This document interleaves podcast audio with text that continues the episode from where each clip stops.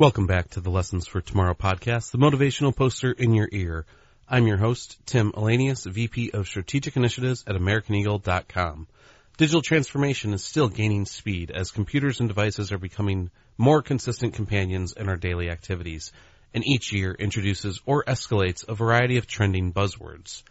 Recently, during one of the November 2021 Accelerate webinars, I put a spotlight on 10 concepts that people are consistently talking about today and where they might take us tomorrow.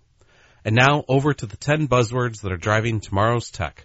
I'm excited to talk through the topic for today and to be part of the Accelerate webinar process. Looking forward to this one and hopefully more in the future as well as we go into 2022.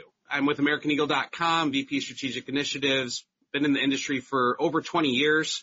And with that, I've been wearing many, many hats over my career. So from all aspects of when I started a company in college for sales and running the business and running the servers and programming to design. All that led me into the fun role of strategy and being technically minded enough that developers can't pull the wool over my eyes, but also not savvy enough to continue my coding skills, which honestly I am happy to leave behind as of uh, where I'm at in today's world. Very exciting areas though. I always try and go back and dabble a little bit and excited to talk through and present to you today a bit more about some fun topics. AmericanEagle.com is a great partner of Accelerates and we appreciate the opportunity to present to all of you. We have been in business for over 25 years. We are nationwide with a lot of office locations in the U.S., but also internationally we have been expanding and growing. We have 650 plus employees and we offer full service aspects of creative, digital, and technology. So our 10 buzzwords for the day. We are going to be talking through each one of these and really understanding their impact. And while not all of them are new for 2022 as we head into the next year, a lot of them are having a bigger focus in 2022 from businesses focusing on how to implement these different areas. And a lot of the different solutions that are out there, platforms and SaaS solutions as well that are focusing on these buzzwords that much more. So I'm excited today to talk through headless and composable, CDPs, security hygiene or cybersecurity hygiene, multi-cloud infrastructure, data science, AI, mobile first human computer interaction and user centered design. So a lot of fun topic areas for us today. So overall, let's jump right into headless. And headless is one that doesn't just apply to commerce. I've got an example here from Big Commerce, one of our other partners, just talking about headless from an e-commerce perspective, but there's headless approach in multitude of areas. So really at the end of the day, it's the separation of the front end and back end and it can be an e-commerce application. It can be a content application. We work with many clients who are also looking at content delivery methods through a headless approach. And at the kind of forefront of it is really going in and saying, hey, your platform, which used to handle all this with templates and page templates and themes, is now actually just separating the two experiences so that we have a back end that you put all of your content in that you want displayed, and you have a front end that's implemented to display that content as it pulls it from one to many different sources. And as we look through the opportunities of why to go headless, a lot of aspects come from time saved. And that time saved is because we can now make front end changes without being tied to back end template or page template changes, component template changes that may have to be applied by developer, pushed to production and sent out through that standard method of development. We're now allowing the front end developers to really build that interface out with JavaScript and HTML and CSS and call in the ability to display what they need because the backend supports those calls through that API layer. So as you see in the diagram on the right, the user experience is all that front end, the presentation layer, but we also tie into reporting analytics and we have this API layer, which is really connecting us to all the different systems that are out there. With this, we really just want to make sure that we look at being able to launch things quickly. That's one of the promises of headless. We look at rich user experiences and interfaces and how those are applicable to what we need to deliver in different devices, different viewing formats. With over 54% of the world now starting mobile first, we'll talk about this in a later point, but it is important to be able to let each of those devices deliver a rich user experience and an interface that is engaging to your end customer or your end user.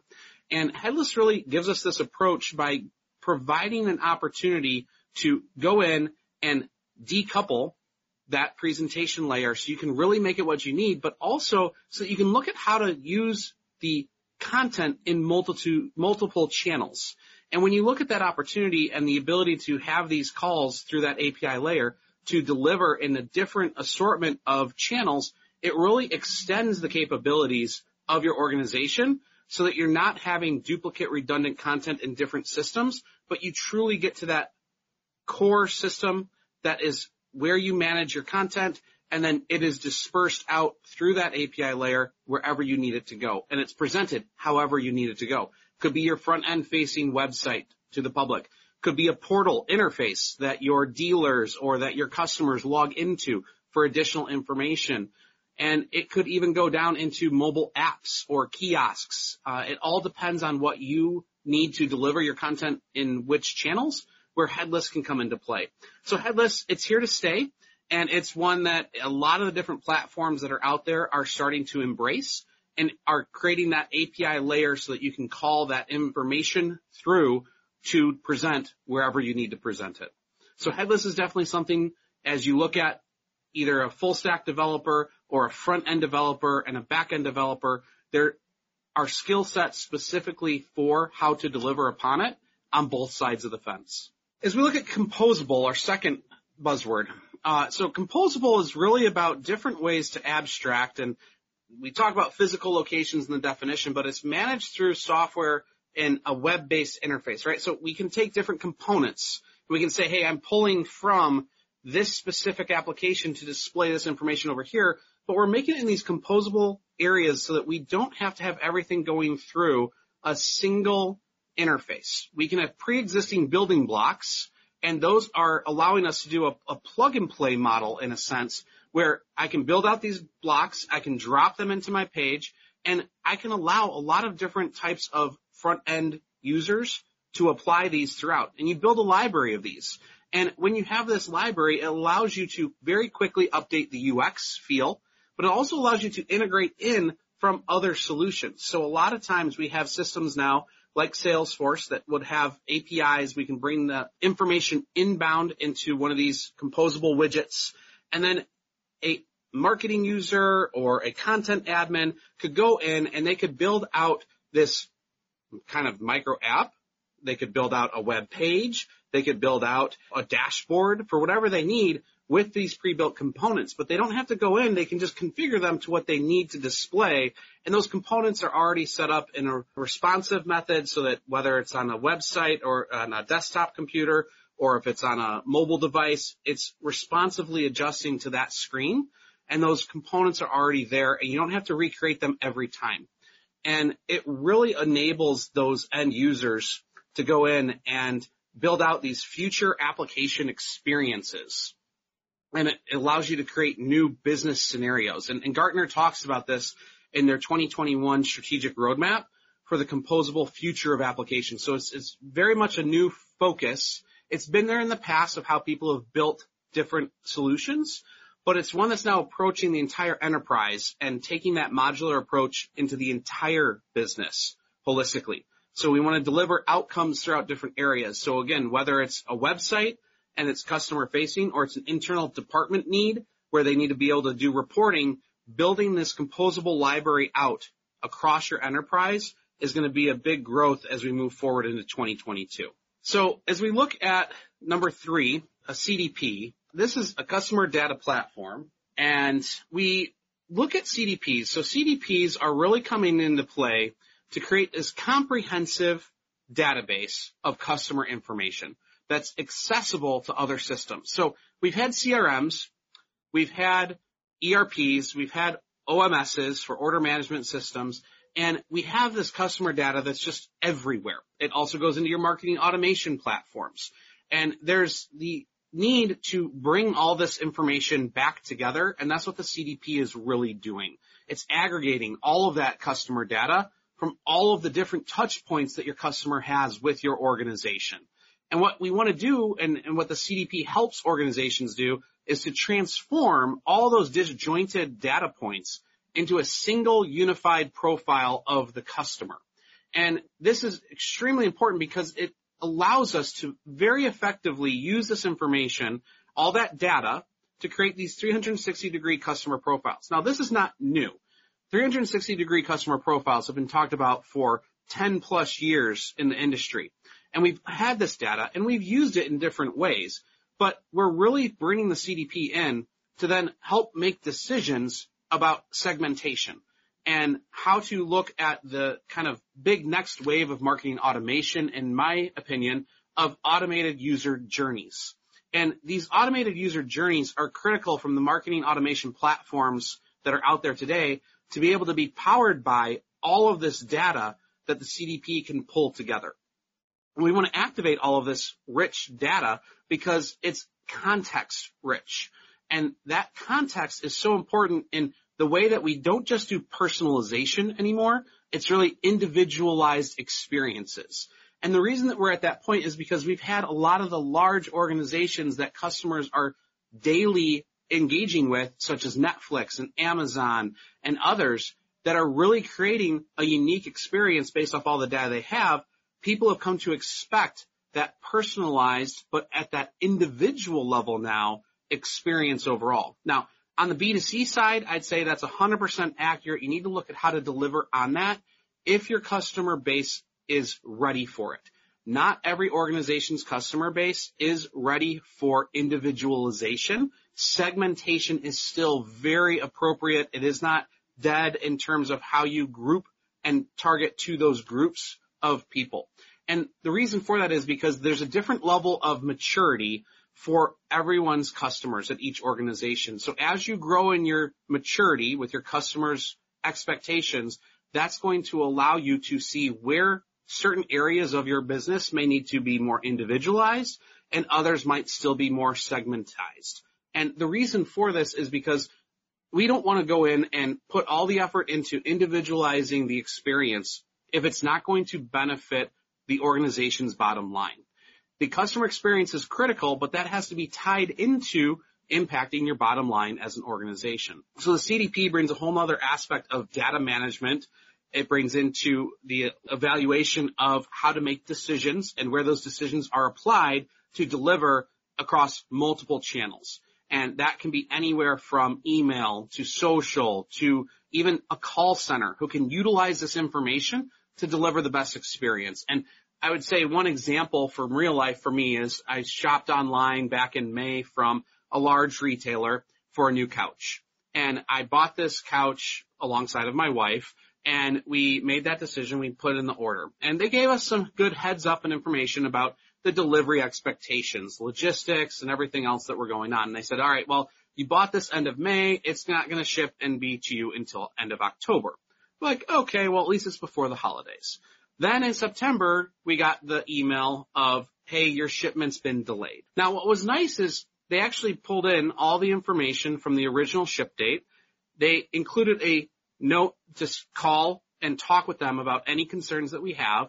And so I actually did. And I called them and talked to them and they explained the exact problem. What was great about the experience was that they actually understood exactly what I ordered, I didn't have to go into much depth of what my order number was or anything. They had that information at their fingertips. They immediately were empowered to actually give me an additional discount on my order because of the delay, because it got pushed from October until end of January. And it was due to this international foam shortage, which I had no idea was more the problem than the logistics of shipping right now, but that's what it was. But the fact that that call center support person was empowered to not only have all the information about my order, my past history with them as a loyal customer, and then also the ability to provide me an additional discount without having to go through the whole rigmarole of, oh, let me go talk to my supervisor and see what we can do. I didn't have to push for it. That experience was critical. And knowing that they have a CDP behind the scenes to deliver that is where you can continue to deliver customer experiences like that. Now, behind CDPs is always implementations and integrations. So learning all the important aspects of how to connect that data and have that data cleansed as best possible because of duplicate aspects of customer information is a key part of going through CDPs. Security hygiene or cybersecurity hygiene. Topic number four. This is overall just basic health and security for hardware and software.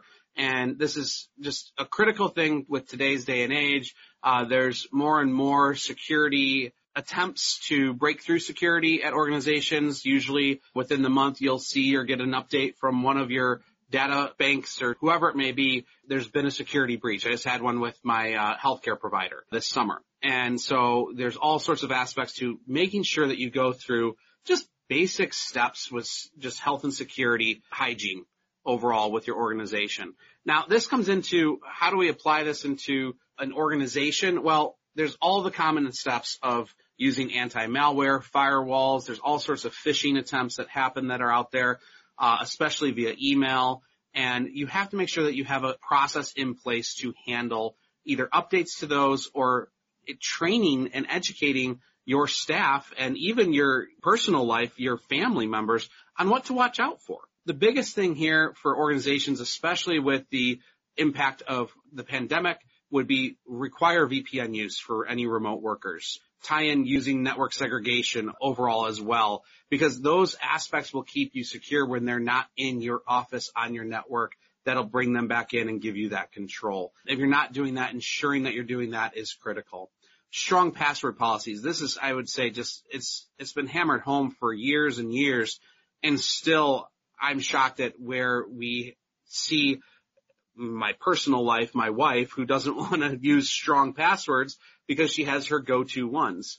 Overall, though, that's where there's a lot of tools out there that help enforce that. But looking at the length of those as well, additional characters and numbers, capitalization, etc., that benefit that strength of the password. Alongside of that, though, and a lot of applications and organizations have added in multi-factor authentication and bringing that into play is key because that really does drive in an additional layer of protection, which is great. So there's a lot more here, regularly patching, updating software, encryption is huge. And then a lot of times it's employee owned devices that are also the concern, right? So how many phones come in and connect to your Wi-Fi at your organization, ensuring that you have that all addressed. Even things like printers, making sure those are secure. Overall, there's just a lot of great standard common sense practices around security hygiene, cybersecurity hygiene that should be a set go to check off the list yearly review that you do at your organization. As we move into even more being digital and we saw the force of that of digital transformation accelerating at a, a pace beyond what it was even predicted to be due to COVID, there's that many more things with platforms and e-commerce solutions and payment providers that if you're implementing, you need to make sure that you're following the best practices around security as you implement and integrate all the different solutions that an organization may have that need to be connected. Multi-cloud infrastructure really is a culmination of just where I think the application and, and hosting side has grown into over the years. Back in the day, it was, you know, the server and the data center and you had the, the man traps. We still have data centers that are all out there. I mean, the biggest thing I always say is the cloud is still a server in a, a room somewhere. And it's really about the ability though now that I can go and have my application hosted and different functions of my needs as an organization, different pieces of my applications hosted in different clouds and really having the ability to have the freedom of choice and I can go to Azure, I could go to AWS, I could go to a custom cloud solution that's out there with storage. There's all sorts of options now to choose from. Most of them allow you to do very similar aspects of things. We pick on the two big ones, Azure and AWS. All of them can do big data processing. All of them have storage. All of them can host CRMs or have those. But then we also have applications that are cloud based, right? SaaS based. So with that SaaS in the cloud, now we're going out and we have the ability for scalability, right? So I have the aspects of going out and having an international delivery, but the speed is still there because I'm distributed through multiple cloud hosting locations. So there's a lot of benefit to multi-cloud and multi-location aspects. Overall though, there's also some cons and some of that comes in with complexity of management. If you have both applications in Azure and AWS, you have two different levels of management that you have to have. We have hybrid approaches that are happening where people are going in and they're both doing local data centers inside their organization and stuff in the cloud. You're managing in multiple areas. So overall, lots of great uses that you can have with multi-cloud. You can also leverage IaaS, infrastructure as a service. And we can have platform as a service. And I mentioned already software as a service, right? So we can use the multi-cloud infrastructure just for the purpose of redundancy and system backup if that is a concern for your organization. So it really has benefits for the end user as the organization, for all of their end users to be able to still access the information or site or application when they need to. So the multi-cloud approach has really just grown, as I've mentioned, and I think a lot of that also has stemmed from solutions like Salesforce and others like Office 365, where they're providing all of that in the cloud now, and they are going into the you know browser-based approach versus the hard application install on the local machine and then having that always connect. Or you have a hybrid where you have both options. I have the application as well as I have the browser-based interface. Data science. This one is an exciting area for me. I've been really trying to dig into it the past few years. I am not a data scientist by any means, but it's more been just an interest area as so much more is being done with all of the volume of data that has been collected over the years now. Big data, I always say was it's been around for a long time now from when it first really started coming to be a buzzword. And it really is, I think, in 2022, taking the next step with the push for data science and data scientists to come in and really look at the analysis and models and creating actionable plans. And at the end of the day, data science is so much more than just the algorithms and those models. It's actually the analysis that you are using to make decisions and what you're solving for. But a lot of that stems from the beginning part of it, which is the scientific side of it. And so there's different methods that we go through with data science. And one of the biggest areas kind of coming out of that is the growth of ML and AI. Overall though, data science I think is just going to continue to see growth in terms of individual teams that are actually stood up inside of organizations. I've seen a lot of that growth already but I'm just gonna expect continued growth in those areas as we move forward into 2022. And all of that stems around from having tools like the CDP that we talked about earlier, the multi-cloud infrastructure where we have the opportunity to do big data analysis and run queries and test out new ML models. So there's a, a multitude of different disciplines under data science, in my perspective, that are really going to continue to grow organizations. Now, the use of all this data ties into also the cleanliness of that data.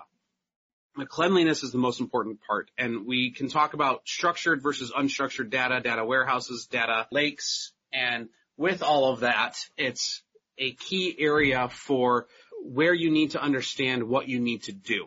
That's where data scientists can come in and start to help. They have to answer the business problems through the use of all the data that's there and in different means of whether they structure or unstructure it. A lot more like to go unstructured on the data lake side and really just do their queries. And when they build that out, it then gives them the structure that they need for that specific query and build out. That's where we really want to see the growth of individuals who have that scientific and mathematical mind to build, but also the business knowledge and skill set to understand how to answer those questions and deliver it in a simple interface for the end users. So as we look at the artificial intelligence side of everything. And we're in the seventh inning here, so we're, we're almost through. We go 10 with the uh, buzzword topics here. But artificial intelligence is, at the end of the day, the simulation of human intelligence by machines. And there's all sorts of different artificial intelligence frameworks, and I've got those highlighted in the left there. If you have any interest in this space, you are probably recognizing almost all of those, or at least a few. And there's a lot of different ways that we can look to have AI be built into the internal processes of an organization. Statista had a great chart from 2020 that I just wanted to make sure that we talk through is what is the leading drivers for AI adoption? And the first and foremost, and, and, it was so great to see that this was the leading driver, is to deliver a better customer experience. And that at the end of the day, again, goes back to how we're utilizing CDPs and that information. The AI frameworks can parse the data from those CDPs and use it to then help deliver smart segments into what we're going to deliver, choosing the next best content for that segment based off of the analytics data from the website. It can pull in from the CRM what is the top selling region and provide information there. It can pull in from your e-commerce OMS what products are selling with these products. We've seen this used in different organizations. We're just seeing it used even more now.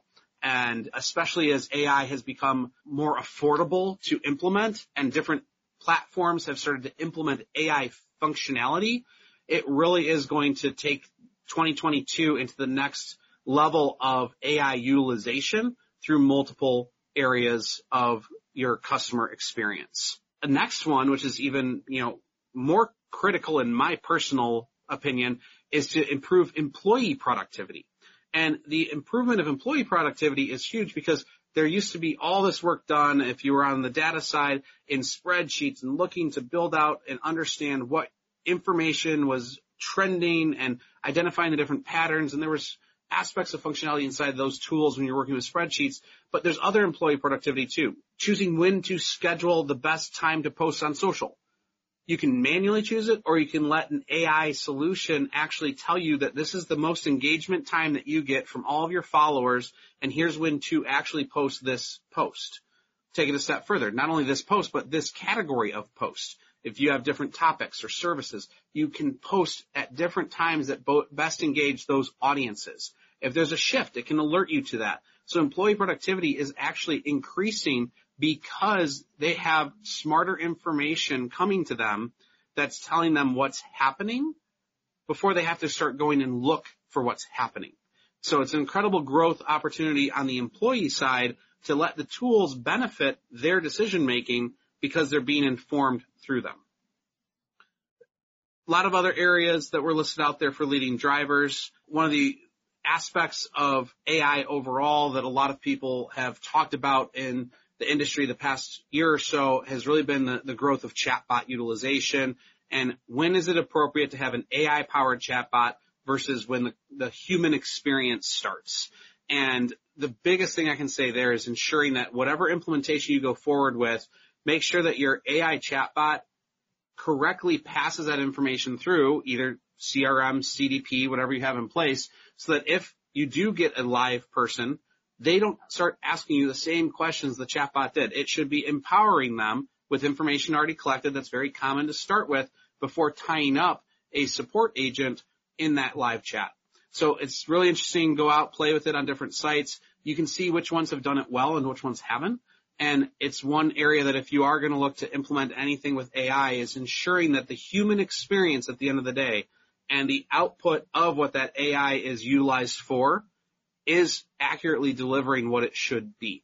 And that a lot of times comes back to making sure that you're looking at the customer experience or the employee experience and ensuring that it is driving to what they need in the human experience of engaging with you or your organization your website or app, whatever it may be. Mobile first. The next few slides are really going to go into a bit more of the UX and, and visual design uh, front end.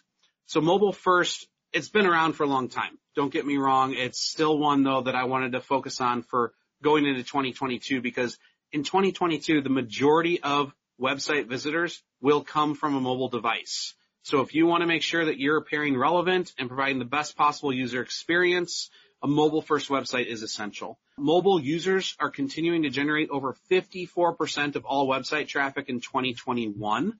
And in 2021, the number of smartphone users in the US exceeded 280 million.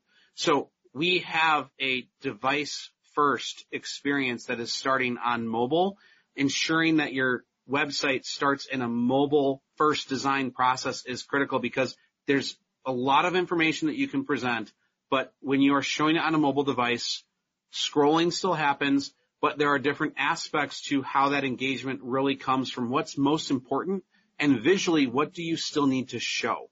So we can always, with responsive, expand and contract the amount of information based on the screen size, but really start with that mobile first experience so that you know that you are attributing the most important content is always going to reach that end user. The image on the right is a great one if you haven't seen it before of just how the thumb is naturally used in a mobile device when you're holding it.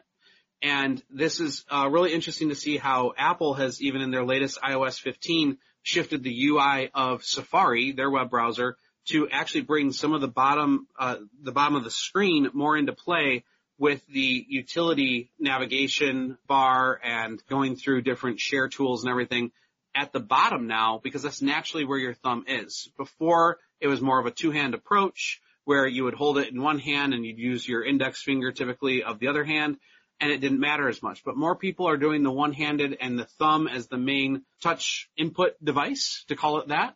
And you can see, right, the top section of your device is stretching what is not natural anymore. So we were placing UI elements into an, a difficult to reach location, bring it back in to the natural areas. Really understand that. There's a lot of great tools out there that also help you understand how your users use your sites and how far they scroll, heat mapping tools, etc.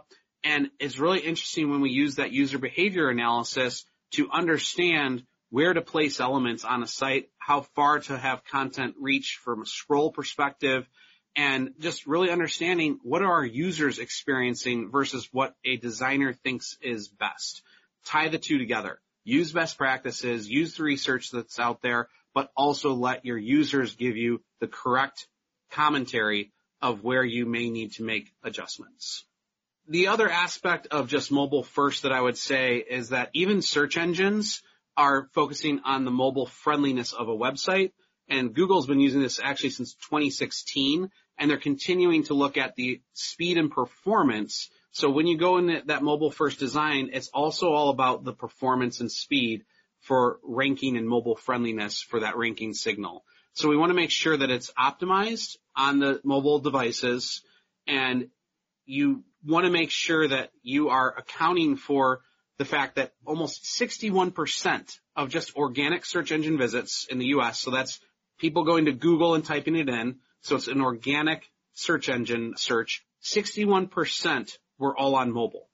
So if you want to come up and search, you have to make sure that you are reaching your audience on the mobile device by providing the best possible mobile experience. Human computer interaction. This is not a new buzzword, but it is a buzzword continuing into 2022 that has been surfacing with all the different aspects of the continued growth of understanding how we interact with our devices. And overall, it's just ensuring that when we look at the interfaces that we build and the way that we are building out different functionality, that we're doing it from again that human mindset of how are we interacting with the device and is the device providing back the expected information in the right context for me as the end user. So there's different disciplines of human computer interaction. There's a computer science, human factor engineering, and cognitive science approaches. Now overall, all this goes into how people use websites and what you do when you plan specific UI elements. There's all sorts of best practices and research and training out there surrounding this. At the end of the day, ensuring that your end user is reaching what they need to reach. That's the most important thing. And a lot of times we like to tie analytics back into understanding the human computer interaction, surveying where we actually get that qualitative feedback as well as quantitative about how people are interacting with what we've built. This goes into apps, websites. It even goes into how you are just powering on devices and the expected understanding of how to do all of that. It's a field that continues to grow. I've seen more and more programs surrounding human computer interaction. So it's one that I would definitely recommend going into 2022 that is a, a key area as we continue to have digital be the primary experience that people have in their day to day lives. All right. We're on our last point. We made it all the way through with 10 buzzwords. And our last one is all about user-centered design. So user-centered design is also known as human-centered design, or it's also known as human-centric design. So it's pretty hard. I didn't want to put all of those immediately onto the slide. I would make it even more busy than it already is. But the whole idea behind user-centered design, or one of those other t- terms that it's also called, is keeping the user first and foremost in any decision-making process. And so the way that technology evolves, we don't just want to add something shiny and new. We want to add what the user needs. And there's business decisions, there's user recommendations. At the end of the day, I want to make sure that the ultimate user need is what is driving what is designed. And there's a process through this and there's these five steps that have been created and they're taught. And the aspect of going through this, right, we start with emphasize. We want to go in and we want to observe and establish empathy with the users. Who are they, right? Identify the personas that come in and engage with your website or your app. Uh, do user interviews. Build out an experience journey map. How do they experience what they're looking for when they come in and start searching or browsing through your site. Then we move into discover and define. We gather insights and test and define known user needs. We really want to look at understanding their desires. What are your business goals alongside of users' desires? And then what's the problem? And then monitor their behavior as they continue moving through. Ideate and create. So this is a big area of growth that I would say over the past four or five years, we've seen even more willingness to prototype and ideate and create. And that leads into taking these wireframes and building them out into a prototype to simulate a solution and validating it through different testing methods. We also have A-B testing that helps with user-centered design. We see that some people react really well to certain colors for call to action buttons or certain words. It's based differently by generation. How do we bring all of those factors in as we're looking to design out a user interface, how we design out a mobile application, a website, whatever it may be, we have to look at all those varying factors and test them. As we continue moving through, we develop and completely repeat the process over and over and over again. And this is where back in the day it used to be that you would launch a website or an application and you let it sit for a year or two. You'd make some slight updates to it and then you'd really go through a full redesign process. Now with the capabilities that we have, we can really test this immediately on the fly. You can have thousands of tests. Amazon's running thousands of tests a day on their website. And there's all sorts of different ways to bring this into other areas as well. But the focus here is really making sure that you aren't delivering something such as smart search with an autocomplete. It's not for everyone. So sometimes an overcomplicated solution really isn't necessary. So don't just add it because it's cool. If it's not going to benefit the user, ask yourself, why am I looking to add this in when I'm designing something out? With all of that, it's the wrap up of our 10 buzzwords going into 2022. It's a lot of different areas, a lot of varying degrees of UX and UI focused in the last three to more core platforms to multi-cloud infrastructure to very popular ways that a lot of different solutions are starting to frame their end solution with the aspects of headless and composable. Thank you for tuning into the future by listening to the Lessons for Tomorrow podcast.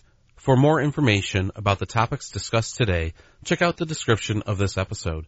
If you like this episode, be sure to follow this podcast wherever you listen to them to stay up to date with us. While you're at it, if you wouldn't mind giving us a rating and sharing this podcast with others to prepare them for the future, and also don't forget to follow us on social media at Lessons for Tomorrow. This episode is brought to you by AmericanEagle.com Studios. I'm your host, Tim Elanius, and I'll catch you in the next lesson.